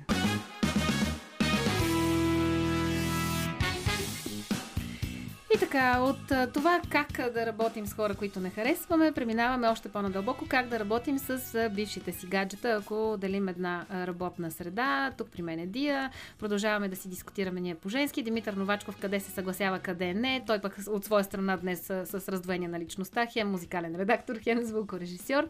Как работим с бившите си гаджета? На теб случвало ли ти се? Така, аз се подготвих много добре по тази тема, специално за бившите гаджета. В смисъл, намери си гаджет, раздели се с него? Ами почти, но не. А, разпитах поне десет човека днес по тази тема и всъщност се оказа, това го каза даже един мъж, че ако си преживял любовта, тоест, били сте някога заедно, но така и вече сте охланели един към друг, нали, разделили сте се, никой не изпитва нищо, тогава може всичко да е прекрасно, защото вие си знаете дори най-малките да. а, такива детайли в а, вашите а, характери, хубави или не чак толкова, и горе-долу знаете как да се нагаждате един към друг и все пак, нали, вие нищо Ето, не искате от този човек. Пак практичната гледна точка. Точно така. Но, ако не сте го преживели, или поне единия от вас не е, което всъщност май е по-лошо, защото ако двамата не сте, вие ще съберете така mm. или иначе. Поне така си мисля, не знам. Но ако единия не е, това означава, че става една такава тягостна ситуация, в която единия ходи и реве по другия, гледа постоянно дали другия го гледа как яде солети, например, което на мен ми се случва, аз съм си го мислила даже. някой път. И, и става едно такова много-много неловко. Плюс това винаги се забелязва в колектива, когато някои са бивши гаджета или са гаджета. Колкото и да се криеш, то просто според мен е невъзможно. Така. Смяташ ли, че, защото тази тема много пъти съм е дискутирала в късното шоу под различни формати и тъй като говорим за работа на, на едно място между гаджета или бивши гаджета, е възможно приятелството между мъж и жена, отново в контекста на гаджетата, защото аз от своя страна съм имала две гаджета, с които сме деляли една работна среда и сме се разделили по времето, в което все още сме работили и двамата на това място. И това първо по никакъв начин не ни е попречило на работата и второ, действително заради това, че си знаем характерите. Естествено, че сме се гледали мръсно и лошо в началото, но знаеш другия човек как работи и знаеш, че може да свърши тази работа много добре, докато унази и другата работа въобще не му я даваш да я пипа. А защо не му я даваш да я пипа? Нали сте се разделили? А, не, да, не, аз не, от смисъл, ситуацията... че нещата, които знаеш, че ги може много добре, той си ги може много добре, така, без значение да. дали сте гаджета или не, и знаеш, че ще го свърши качествено. А това, което знаеш, че няма да свърши качествено, просто избягваш да му го даваш на него. И работата се получава, защото му знаеш слабите, силните страни. И комуникацията. Е, да, обаче продължава. Това, ако едни хора са а, качествени, интелигентни е, да. и така. Иначе си правят номера. Какви номера си правят? Еми, можеш да си правиш номер. Ето, да например, му сложиш дъвка на стола. Пример. или, да му го, или да му го махнеш. Обаче, ето ти каза неща, които той не може да прави и ти нарочно му даваш. Айде, направи това, да те видим колко си а, добър. Така че има го, и, има го и това. Определено според мен лично. Плюс това ти сама каза, че първоначално е имало такива лоши, злобни погледи, които вече постепенно... Да. Но пък има и друг вариант, който сега се сещам. Ако още не сте се преживели, обаче той или тя се заглежда вече по друг. Друга. Колега. Колега. Ау. Това е най-лошия сценарий, според мен. И тогава някой трябва да се търси ново работно място. Но пък, ако не иска и ако си следва мечтата човека, какво трябва да направи? Според теб, какво е най-доброто решение, така че всъщност хем работата да върви, хем на теб да не ти пука, хем да намериш нова любов. Е, сега ми идва, например. Ти да се, а не може ли ти просто да си намериш друг колега? Ама не... Или колежка. А не може ли просто да пораснеш, да погледнеш малко отвъд себе си и да приемеш, че не всичко се върти около теб и твой емоционален свят? Възможно е, да. Обаче ти като си в емоцията вътре, как да стане? То не, не винаги се получава. Ти така го казваш, защото в момента не си в тази ситуация. Ама иначе си има такъв лек трепет постоянно, да го гледаш къде е, с кого, как, защо. И в края на деня, естествено, има такива, дето се самосъжаляват, има такива, дето напук излизат с някой друг. Така че това и е по-скоро... зад гърба му с полагълчетата в коридорите, казват, не, тая е много по-зле от мен, аз съм толкова по-хубава, колко е глупав. Например, да. Не, това на всички ни се случва. Така че това е малко като... А, ние си ги избираме винаги по вътрешната красота, хората. Ами не, не е така, защото в крайна сметка ти първо го виждаш този човек, харесва ли ти или не. То си е... Харесва ли ми характерът? Аз не съм, изобщо не съм си говорила с тебе. Да, по характер много те харесваме е да се вземем. Не е точно така. Ама чакай сега, зависи за какво харесване говорим. Защото естествено, че първичните нали, признаци... за гаджета говорим. Ама добре, да, първичните признаци, разбира се, че са особено голям фактор за първичните емоции. На така. Пръв поглед си ми симпатичен или си много чаровен, не е задължително да си пръв красавец, е, но да. По някаква причина си ми привлякал погледа. Естествено, така. Че първо ще мине през погледа. Но освен ако не искаме да останем на ниво поглед, който просто да смени от вертикално в хоризонтално положение гледането, да. Преминаваме и към съдържанието на това под погледа. Да, ма след това.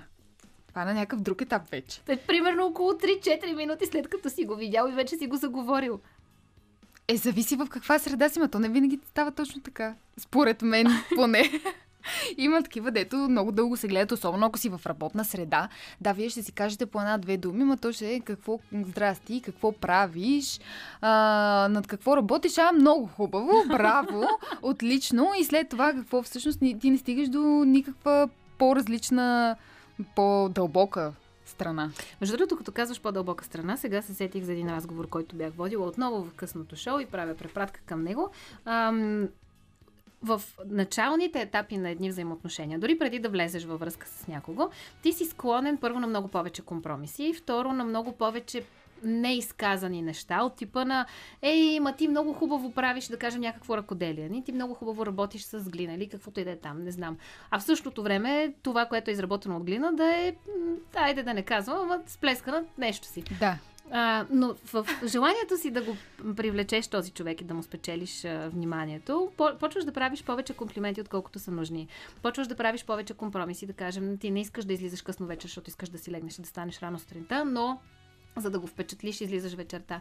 И създаваш една изключително грешна ам, ам, илюзия за това какъв човек си ти.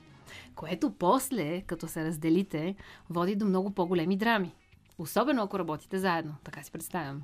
Добре, защо според теб? Каква Защото е? Този човек си е представил, че ти си един изключително работещ човек, и в същото време успяваш да си парти животното, което да излиза до среднощ, работиш добре с а, а, а, глина или там каквото и да. В следващия момент се оказва, че всъщност ти като полегнеш малко и не си парти животно, мързите глината, не ти е страст изобщо.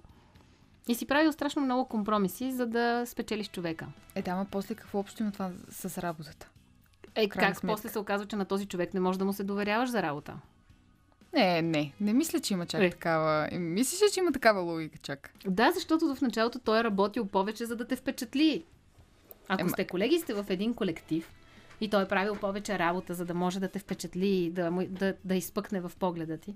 А след това вече няма тази мотивация и се връща обратно Всъщност, в да. процеса клатене да. на крака. Защото... Избираш си друг, както казах преди малко. Работлива пчеличка. Работлива пчеличка, да, пък този само си го гледаш и, и, и всичко е наред. Или не го гледаш изобщо. Но пък а, и го има и другото нещо, че когато всъщност а, вие сте по някакъв начин, сте имали някакви отношения заедно и, както каза ти, или той, теб, и ти него а, си го разочаровала по един или друг начин, не си парти животното и изобщо не си това, което си била в началото, ти сега ще искаш да му се докажеш отново, по някакъв начин. Било то в работна среда, само и само да не те мисли за пълен загубеняк. В крайна сметка. Което в крайна сметка се отразява добре на работната среда, защото се мотивираш да работиш повече, за да докажеш, че не си пълен загубеняк. Да, и за да докажеш, че си по-добър от другите и да видиш, и да видят всички той или как, тя какво, какво е загубил. Ето, значи, в крайна сметка се оказва даже полезно за работната среда. След много логика. Ако вкарате малко въображение, обещавам ви, че ще е супер забавно, даже ще е мотивиращо и ще е готино. Всъщност истината е, че наистина би трябвало, според мен, всеки да излиза от себе си и собствения си емоционален свят и да се фокусира върху работните си ангажименти повече, отколкото върху емоционалните си състояния, но не всеки е способен и не по всяко време сме способни да го направим. Продължаваме сега с музика, след това продължаваме да дълбаем в тази тема.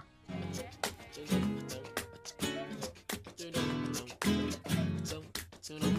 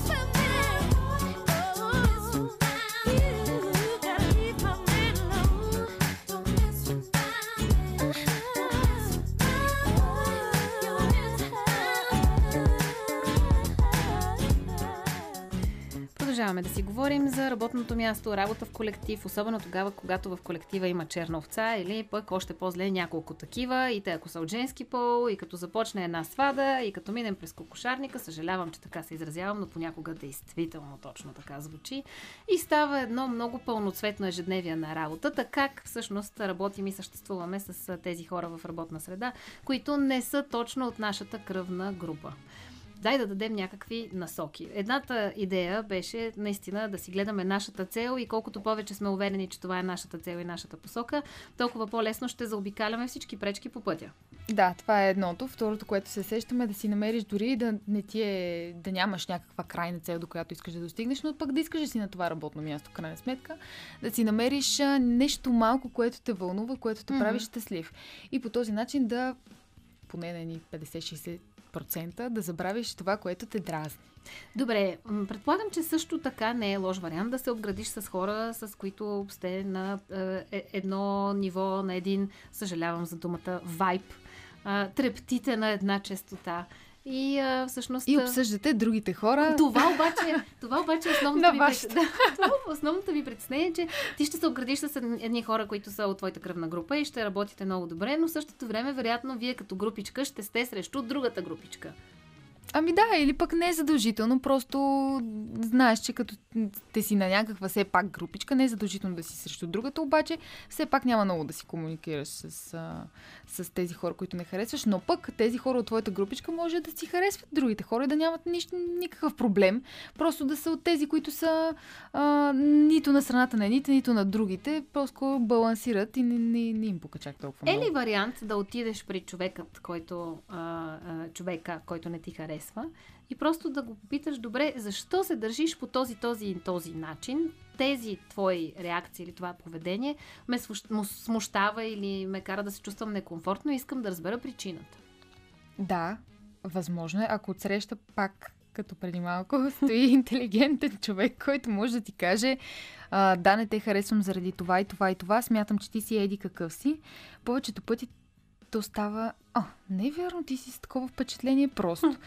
Е, как като толкова много време си ме гледал, на, да не казвам на какво, и си ми казвал какво ли още не е, и изведнъж не е вярно. И това са, не, не е обективно изобщо.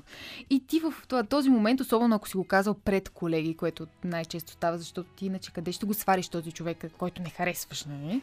А, и, и ти се превръщаш в някакъв, който си проси вниманието, едва ли не. Което пък също не е готино, защото след това пък има от колегите: ето и ти що така си мислиш, ама не се притеснявай, ама той или тя те харесва. Да, да, окей. Тоест, и всичко според... по-старому. И всичко по-старому. Според мен това не е вариант. Не е добра стратегия. Не е добра стратегия, Тоест, да. истината и да разчоплим проблема не е добра стратегия. Лоша да. работа. За или пък трябва, трябва да, да, да... Просто трябва да видиш човек срещу теб какъв е, но пък ти ако не го харесваш, ясно, че за теб не е окей. Той човек и не е качествен, и не е интелигентен, и не е всичките а, там...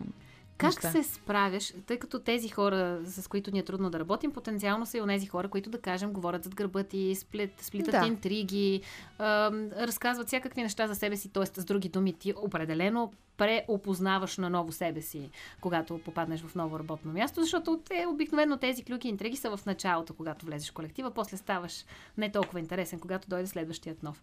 Как се справяш с тези хора и с интригите?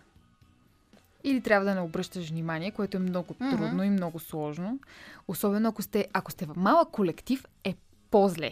Защото ти там така или иначе трябва да си супер близък с всички, понеже вие сте така или иначе сте на един етаж, например, или на два етажа, и така или иначе всичките се познавате и си знаете и кътните зъби, както се казва. Но ако си в един такъв много голям колектив, триста, четиристотин, петстотин, хиляда, две хиляди човека и нагоре, изобщо те са някъде си, ти си на друго място, срещате се съвсем случайно за здрасти, за чао и така нататък. И това изобщо не би трябвало да ти прави впечатление. Добре, обаче нещото, което мен винаги най-много ме е боляло, е някой да ми говори зад гърба неща, които са неверни. А, много повече предпочитам да дойде и да ми каже в очите какво смята за мен или каква истина в кавички е разбрал, научил, решил, измислил за мен, отколкото да ги говори зад гърба ми с аз не разбирам причината за това.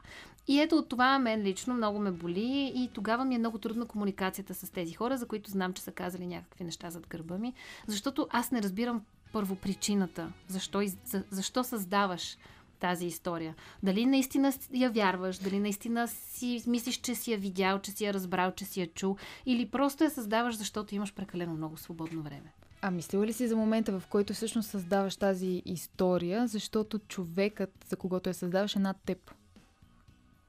Има на и пак ниво, каква ти е? На, на ниво, да, работно ниво, или било то интелигентно ниво, или каквото още искаш, по-красив е, по-умен е, по-чаровен е, по-всякакъв е от теб. И по този начин ти целиш да го очерниш, да покажеш негова слаба черта, било тя вярна или невярна, само и само ти да изпъкнеш. Ама по какъв начин изпъкваш, като изкарваш нещо за някой друг? Тоест по какъв начин това те прави теб готин? Че той е по-зле от теб. В смисъл няма важно на мен. Как ми е важно да е на вутето да не му е добре. Точно така. Да, това е да. логиката. Да. Това е логиката. Много не я разбирам тая логика. Някой, моля ви се, нула две девет шест три пет шест пет, обяснете ми логиката за вутето и защо трябва на него да му е зле и как на мен ще ми стане по-добре от това, че на него му е зле. Ти каза този номер кога вече на финала на предаването? Пуснали сме тема и в а, моя Instagram профил, така че ако видите там на стори, можете да кажете какво мислите по тази тема. Също така, стигнахме до там, че всъщност гледаме как на други да му е зле. Броят на интригантите трябва да е четен. Ето. е, да, да. Еми, хубаво е това. И на други неща, по принцип, трябва да е четен, но... Така да е. Остава въпроса и към вас, вие как се справяте с хората, които не харесвате на работното си място? Комуникирате ли с тях или просто ги подминавате? Аз съм била в такава ситуация, между другото, в която моя колежка просто с месеци отказваше да ми каже добър ден, от което мен много ме болеше и така и не разбрах защо, къде, какво, как я смутих. Просто в един момент приех факта, че ще ме подминава и няма да ми казва добър ден и, и си живеем. И тя взе, че ти каза добър ден. Тихо, спокойно, да. Ами не. Не, просто никой не поздравява други, от което аз се чувствам изключително невъзпитан човек сама за себе си. Ми е криво, но минавам, подминавам и продължавам напред. Еби, т.е. ти си намерила... намерила личния си... баланс, да. Точно, да. Ама пък не задължително, може да и казваш пак. По този начин пък а, не я, я правиш така, че тя не е възпитана, защото ако сте в някаква такава голяма среда или не чак толкова голяма, все едно, а, ти като и кажеш добър ден, Тя, тя като не ти отговори всички. Аз винаги казвам добър ден на целия колектив, когато вляза в, в, в конкретната а, среда, но съм опитвала и моя метод, който ти предложих. Не сработи. Опитах да попитам човече, какво стана? Защо така спря да не общуваш с мене нещо някъде на кърниклите? И тя какво каза? Погледна ме, нищо не каза и продължи нататък. Са? Ти сигурна си, че тя говори? Има ли така? Преди сме общували, да, смисъл, не съм забелязала да има проблем. Няма добър ден, няма... Не ти отговорила нищо. Да, еми най-вероятно изобщо не те харесва. Как общуваш обаче с хората, които знаеш, че са плели интриги зад гърба ти? Може би трябва да си затвориш очите. Трябва или да си изключително дебелокош. Точно. Или изключителен, а, м- изключително добър актьор. А, м- или добър лъжец. Защото Ако... всяка една друга ситуация боли. Да, ако си представиш обаче, че вие само единствено работите заедно и ти го срещаш този човек за няколко часа в деня ти. Да, аз не бих че... могла да работя с този човек, да. Защото ако той е способен да направи такова нещо зад гърба ти, то значи ти не можеш да разчиташ и работно на него и очакваш всеки един момент да ти подлее вода. Ама защо пък трябва да разчиташ на някого, когато си е, защото сте колектив? Еми да, обаче винаги го има един, който е по-високо от теб все пак. И можеш да кажеш на него този и така и така. Беш, моля, госпожо, този ме обиди. Да. Е, какво друго да направиш? Да, малко е като в детската градина, но какво друго да направиш в крайна сметка? Всъщност, наистина, в крайна сметка, работата в колектив понякога се доближава до а, отношенията в една детска градина, така че а, тежко им на ръководителите в тези колективи. Те трябва да са... А този ръководител, аз да питам за какво е всъщност там.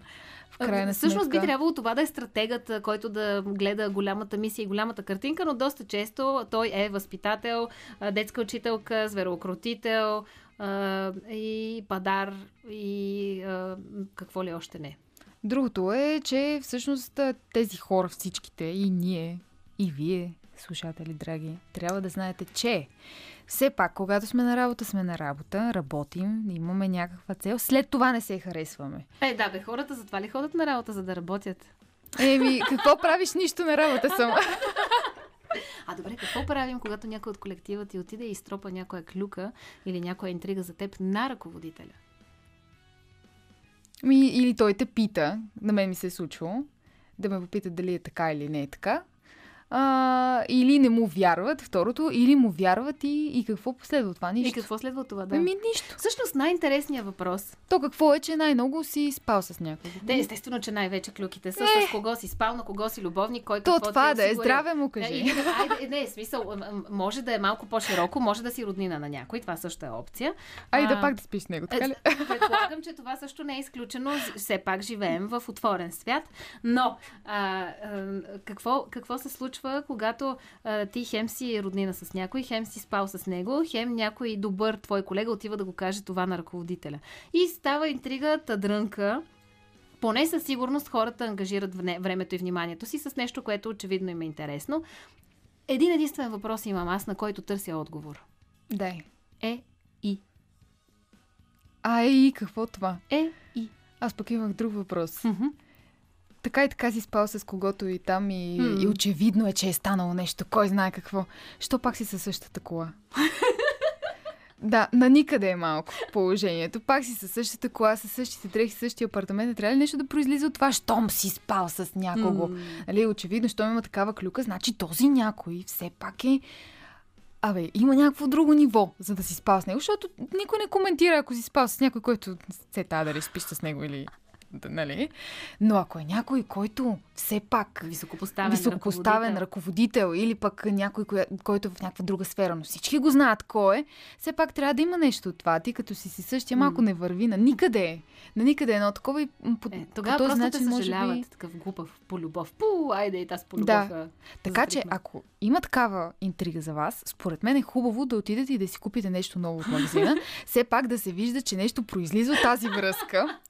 Да, така да сложите, ако сте жени, един ток или нещо друго, да се извисите така малко по-нагоре, или пък ако сте мъж, какво да направи, ако сте мъж? Е, това мъж с високопоставена жена малко... Се, се е на изогралцата. Да, да, така, малко, не знам какво трябва да си купите, така да е. Аз съм от женската гледна точка. Е, нов костюм, например, ето. Но, да, нов костюм става, въпреки че, не знам, тя пък да купи кола, тя да купи... Не, на никъде малко. Да. Значи, ако сте мъж, като цяло пак сте в по-прецаканата позиция. Това е извода. Еми, това е положението, да. Хем сте по-разумен, хем сте по-прецакан. Еми, значи, ужалихме господата, но пък от друга страна малко им се възхитихме на това, че са по-практични, повече избягват интригите и клюките. И освен това, ако попаднат в а, така история, която е измислена, можем само да ги съжалим. Точно така, винаги са готови да ти помогнат. Обаче ми прави впечатление на мен. Много рядко някой мъж не помага. Било то мъж на мъж или пък а, мъж на жена. Много рядко. Докато жените няма там помощ. Зависи. Много зависи. Дали, дали ни е приятен, дали тази сутрин ни е казал добър ден. И какво ще произлезе за нея? Коя пък е тази, кой пък е този? Какво ще произлезе от нея, ако тя помогне? Какъв ще е плюсът за нея? Да. Това също минава през главите да. На жените. Въпреки че повечето, които помогнат, казват, че те са помогнали, а, те са направили еди какво си и вече положението е съвсем различно. Те са много добри, всички сме много читави. Да. Аз не съм такава, така да знаете, който най-не е такъв е най-такъв. Това го е казал един известен футболист. Нали? Не съм аз. Но да, по принцип е точно така. Към футболната тема, Диано, ти благодаря, че дойде да поумуваме малко по темата как да работим с хора, които не харесваме. Сега дай по същество какво се случва в твоята музикална кариера, какво чакаме от теб. Чакаме много скоро нова песен с а, страхотен клип, надявам се. Ще излезе януари, края на януари месец. Поне така сме го планирали за сега, въпреки че в музикално отношение ти знаеш, че срок като си поставиш, не винаги го спазваш, защото зависи от супер много неща. Така че надявам се това да е... Признавам си всъщност, че това е един нов старт или по-точно нов период в моята кариера, в която вече съм малко по-пораснала от преди. Поне аз така се чувствам, по-осъзната се чувствам а, и по... на място. Знам какво правя, знам какво искам и се надявам да ми се случат нещата по точно определения начин, по който аз съм си поставила като цел. Каква е целта? Какво искаш? Искам аз да се чувствам удовлетворена. Това ми е абсолютно най-голямата, най-голямата цел. Искам аз да си кажа браво, момиче! Браво, ей, така се прави, продължавай, искай, мечтай и бъди малко по-смела. Между другото, това трябва да бъда по-смела. Какъв стил ще е следващата ти песен?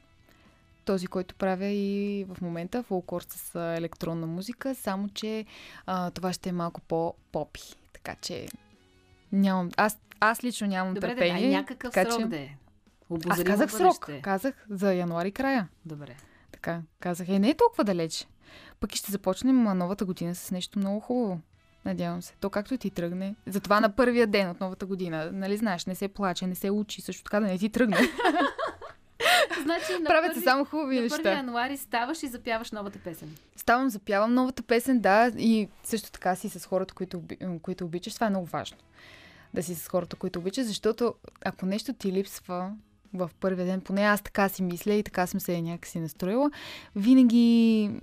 Абе, натам не го започваш както трябва. Ох, не е ли твърде мен. Много облечено в суеверия? Първия ден от новата година е просто първия ден от новата година. Той е като какво става, като ти мине черна котка пътя, ми просто се оказва, че на котката оттам я бил пътя.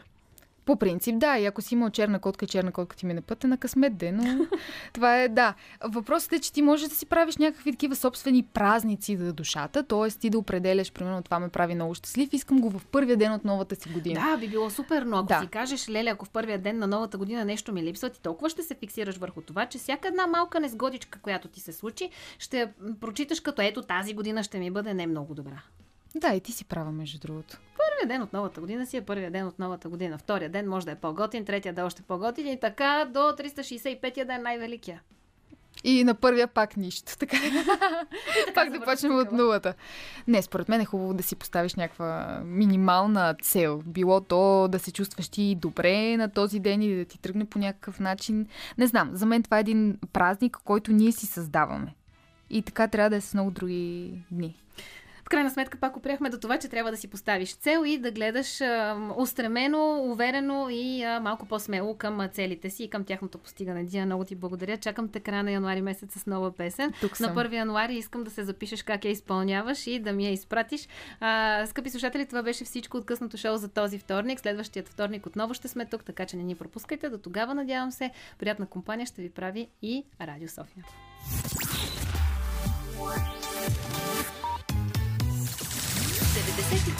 деветдесет и четири и пет Радио София. Радио София. Гласът на столицата.